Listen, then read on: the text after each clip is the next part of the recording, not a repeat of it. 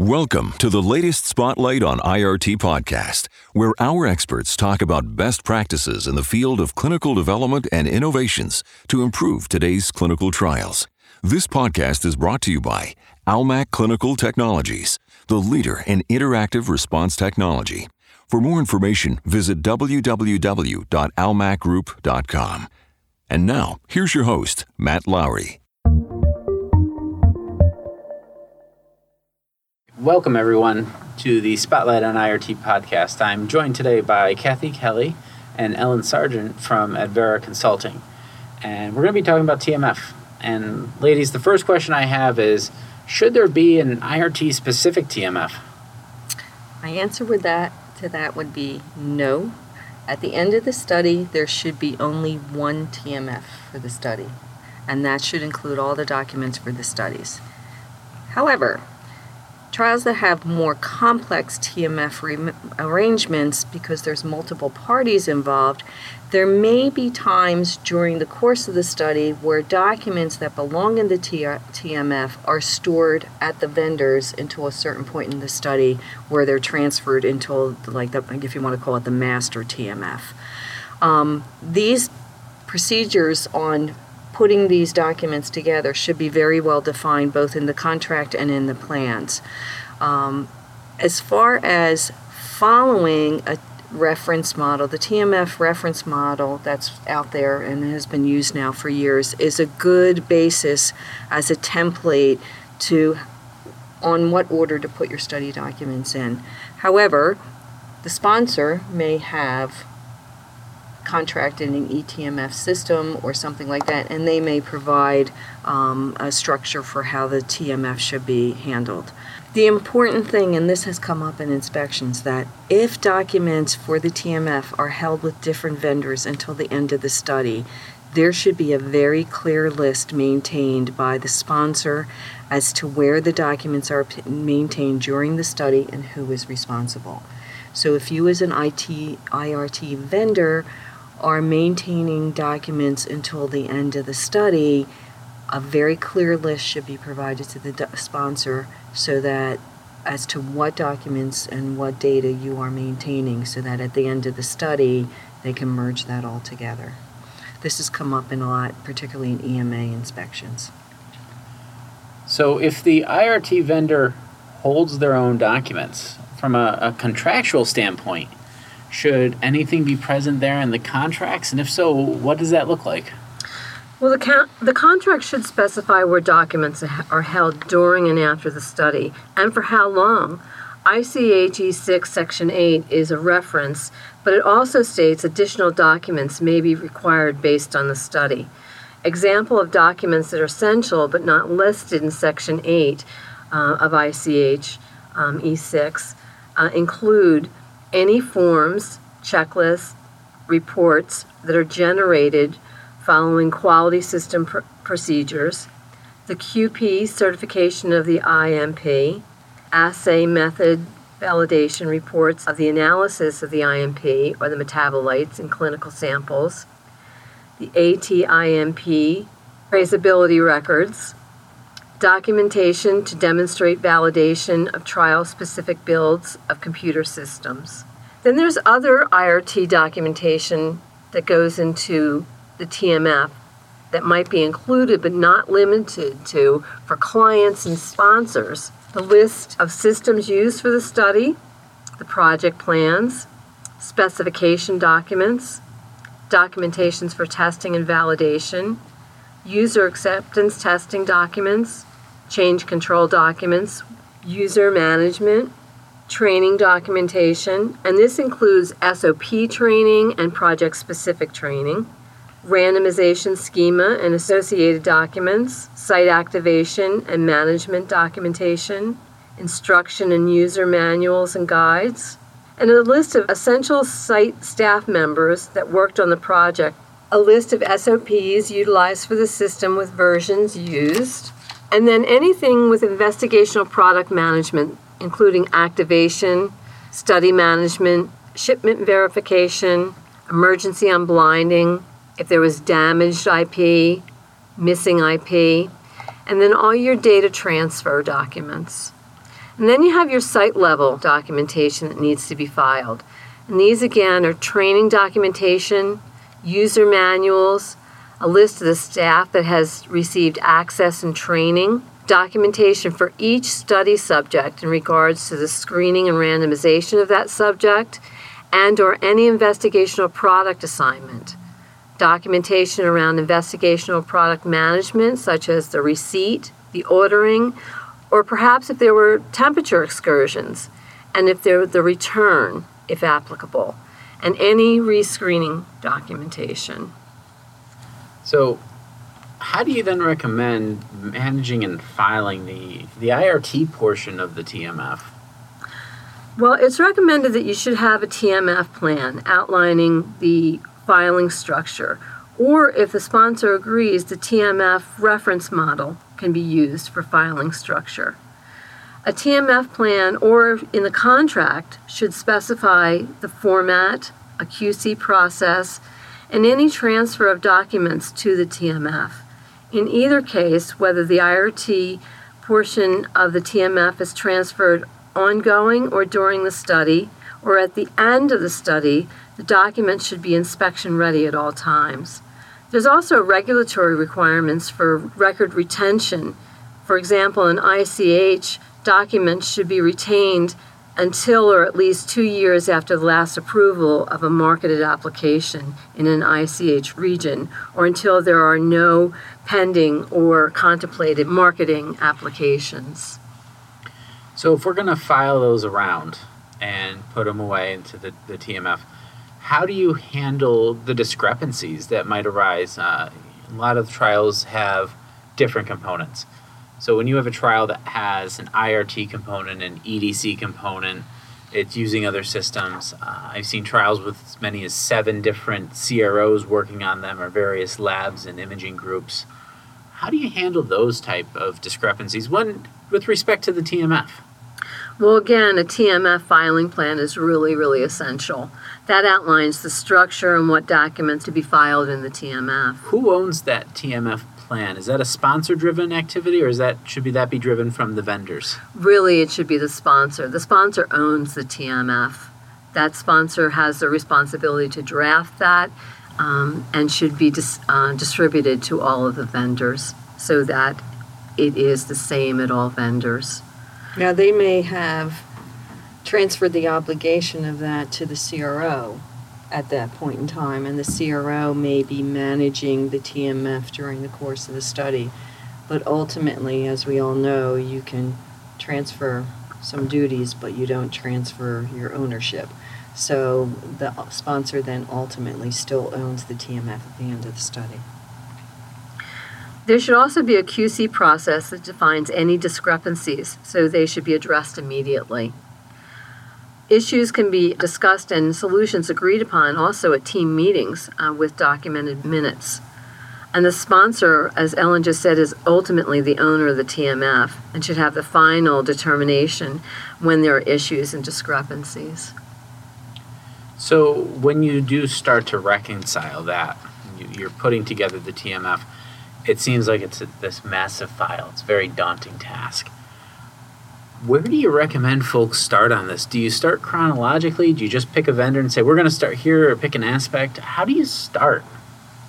Well, all the outputs should be provided to the sponsor. So this is an area that's often lacking during inspections. So particularly around the IRT area, you want to make sure that all your metadata is included into the TMF. Um, you have specific types of queries that are created for the study. You want to make sure that you have documentation of all those queries. Uh, audit trails are very important. We've we've talked about that.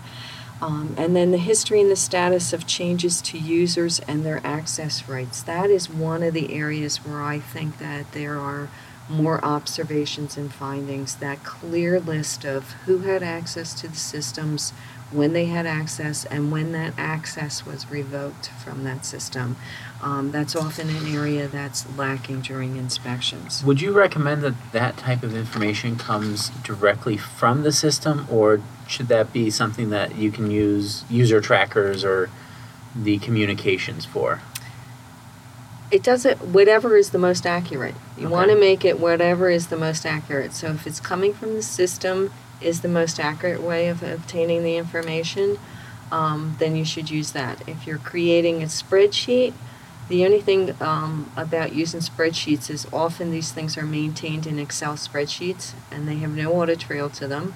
So anybody could go in there and manipulate that data. And it's not saying that you can't use an Excel spreadsheet, but then my recommendation on using an Excel spreadsheet is print that Excel spreadsheet, have somebody sign it, and then you have a PDF of that because the PDF cannot change. So at least you have some hardcore data that shows this is the users that were there. We haven't changed them. Nobody can manipulate this data.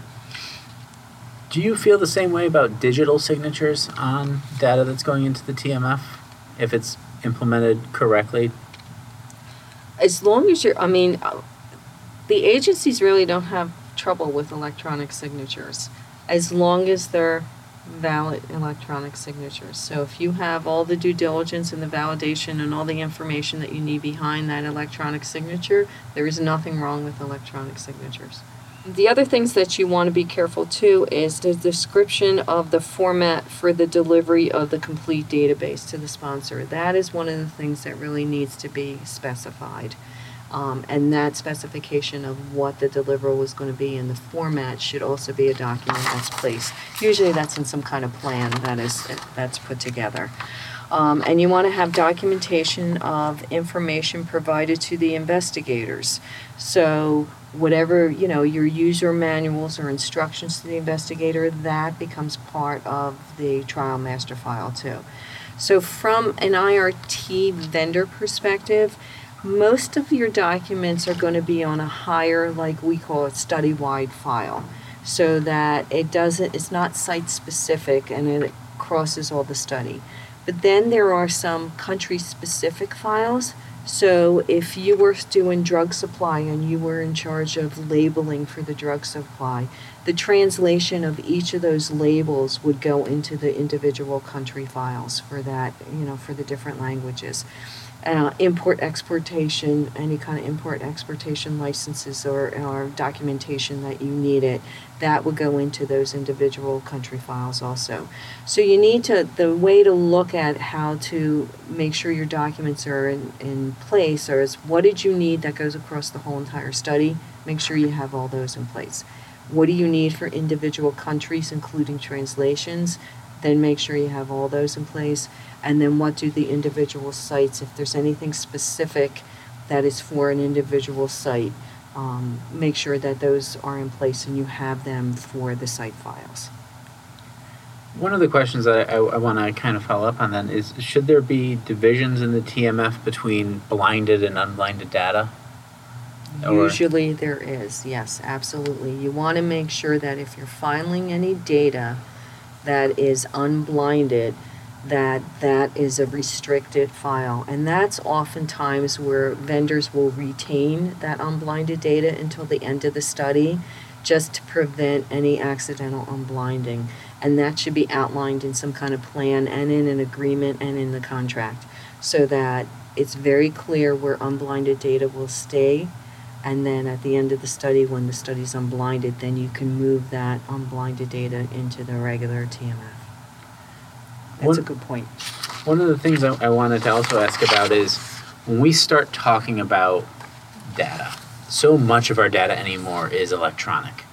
You know, gone seem to be the days of the giant paper binders that would fill up four, five, six boxes in a room as your TMF, where mm-hmm. everybody had handwritten data. And are there specific considerations that you've seen that occur when it comes to utilizing an eTMF?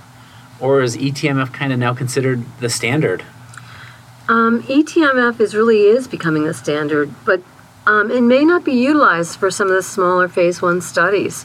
Um, but if the study is being conducted under the EU um, competent authorities, you need to understand that there are some definite um, considerations that you need to um, be aware of and make sure that your eTMF is acceptable to those regulatory authorities um, and that you your eTMF meets these requirements.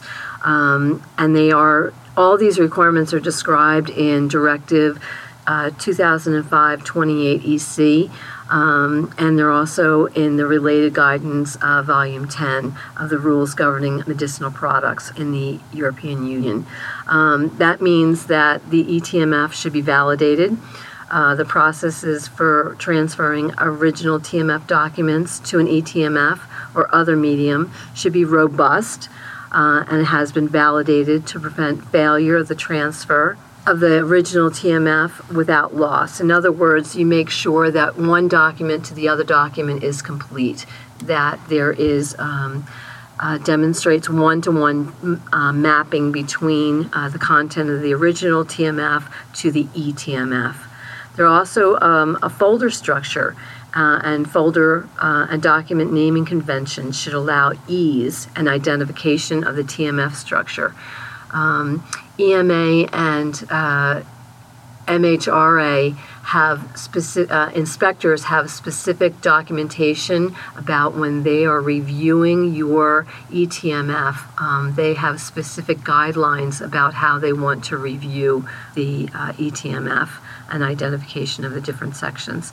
Access, how will the vendor documents be loaded into the ETMF and by whom?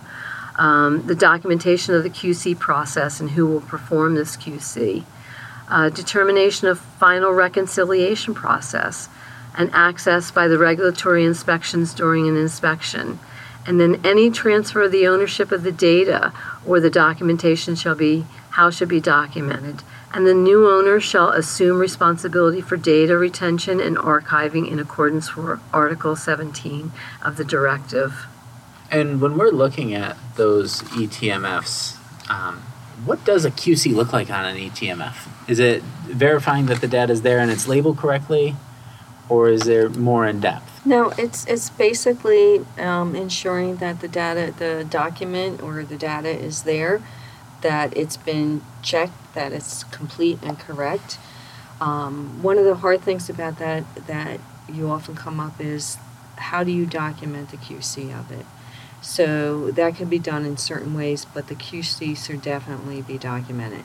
So whether it's just somebody just um, you know, doing a printout of the index and checking things off and saying, yes, I checked these and they're okay, and signing and dating it, whether it's a formal document or form that each company fills out. But one of the things that, again, could be an inspection finding is that your plan says you're going to QC documents on a quarterly basis. You said you did it there's no documentation that you did it, or the documentation doesn't show what it was that you QC'd. So that's something that needs to be put in place. How much oversight should the PI have? There's been such a focus in the regulations on PI's involvement in the study and the PI owning the data. Does the PI have any responsibility to the TMF reviews, or is that a, a delineation there that the data has been collected, the PI is aware of it, they don't need to be as focused on the TMF? The PI isn't so much focused on the TMF because the T- PI is focused on their individual, um, they call them investigator site files. So they are more in charge to make sure that their individual investigator site files are current and up to date and that their subject source data is current and up to date. And then usually it's the monitor's responsibility to make sure that any documentation that is at the investigator site file is then transferred, copied, or whatever, taken to the TMF. So, coming back to the IRT, should the TMF contain then reports and data from the IRT, or is it acceptable for it to be stored elsewhere? Well, ideally, the uh, TMF should all be in one place, as we talked about earlier. However, if documents are to be stored in different locations, this needs to be documented, and it can be documented in a, um, a filing plan, or it can be documented in a contract. Um, the contract could clearly state and indicate where these documents for the TMF are filed, and it also should document the retention period. What about the audit trails coming out of the IRT? all data should have audit trails and must be filed. Um, the EMA and the MHRA are particularly interested in reviewing audit trails during inspections. Um, there is a clinical trials regulations um, for archiving of clinical trial master files that requires that any alteration of the content of the trial master file shall be traceable. And the TMF should be provided for document identification, version history, search, and retrieval. So about the, the QC, we talked a little bit before about QCing of uh, the TMF to make sure it's there. When should the TMF be scrutinized and QC'd and checked? Is this an ongoing process, or can it wait until the study is is more near completion? Because that's when it's going to start to really pick up the, the bulk of the documentation. I always recommend that QC should be done on an ongoing basis. And I think that it should be at set time points, you know, whatever that is. Minimally, in my mind, it should be quarterly. Um, some companies can do it more often, and that's fine if you have the personnel to do it. But definitely, you don't want to wait until the end of the study because you have turnover of staff, documentation could get lost. Um, you may not be able to retrieve some of the documentation, particularly if it's paper. So definitely, you want to make sure that you're doing ongoing QC um, of the trial master file to ensure that you have all your documentation.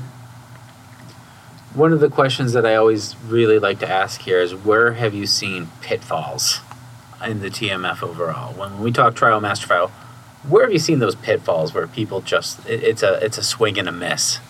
Well, I think I think you can classify them into two big categories. One, it's incomplete. You don't have the documentation you need, and the other one is the documents aren't filed in the proper location.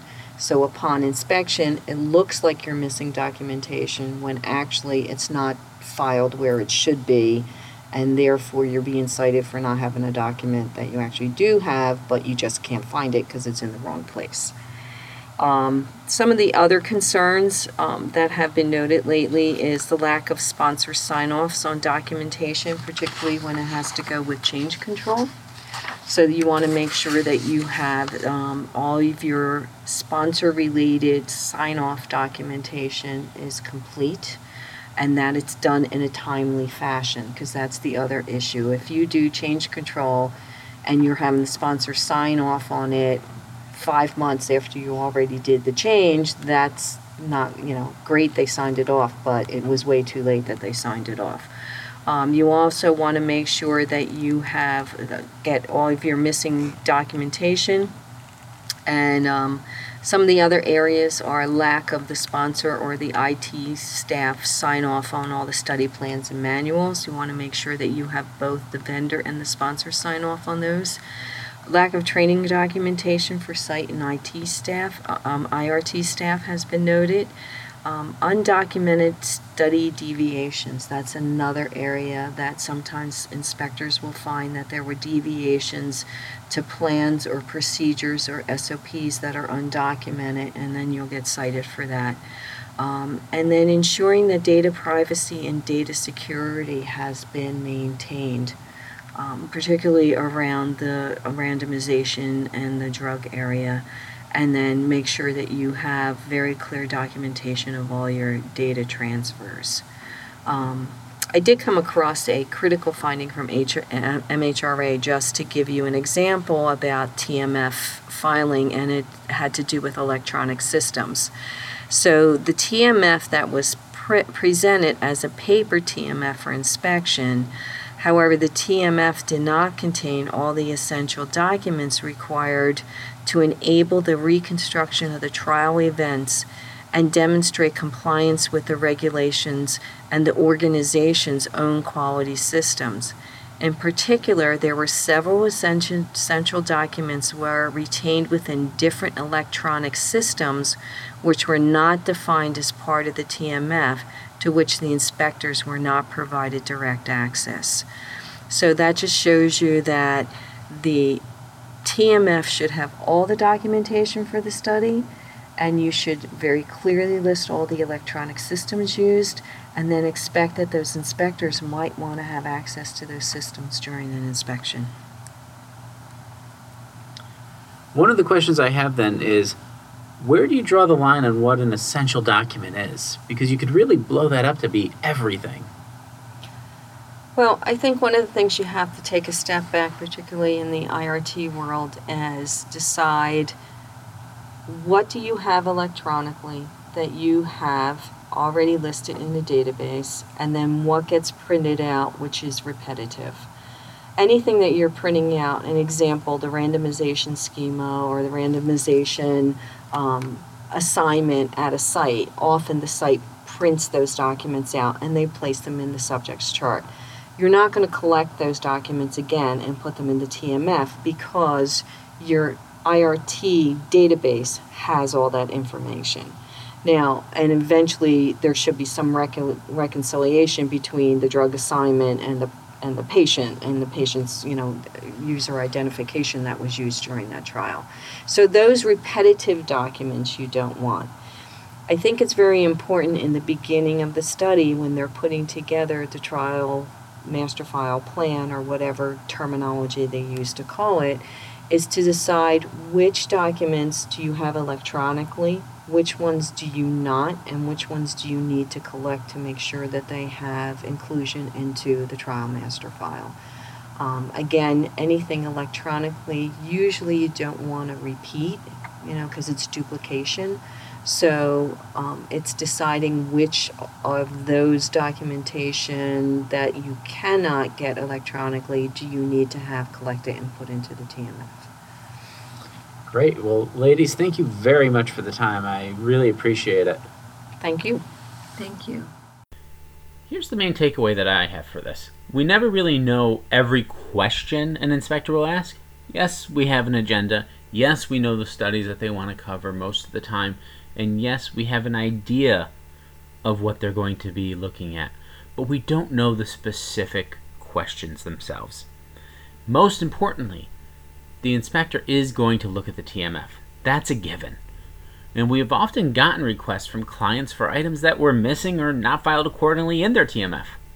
This often leads to delays, potential findings for the TMF not being complete, and it's important to remember, as Kathy said, we need to have one TMF at the end of the study.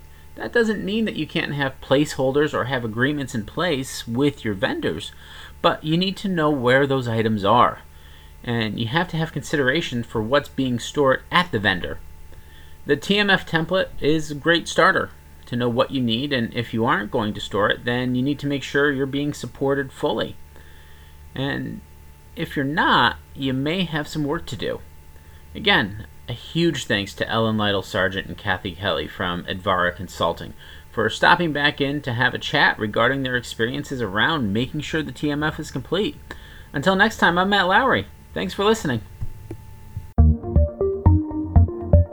You've been listening to the Spotlight on IRT podcast, brought to you by Almac Clinical Technologies.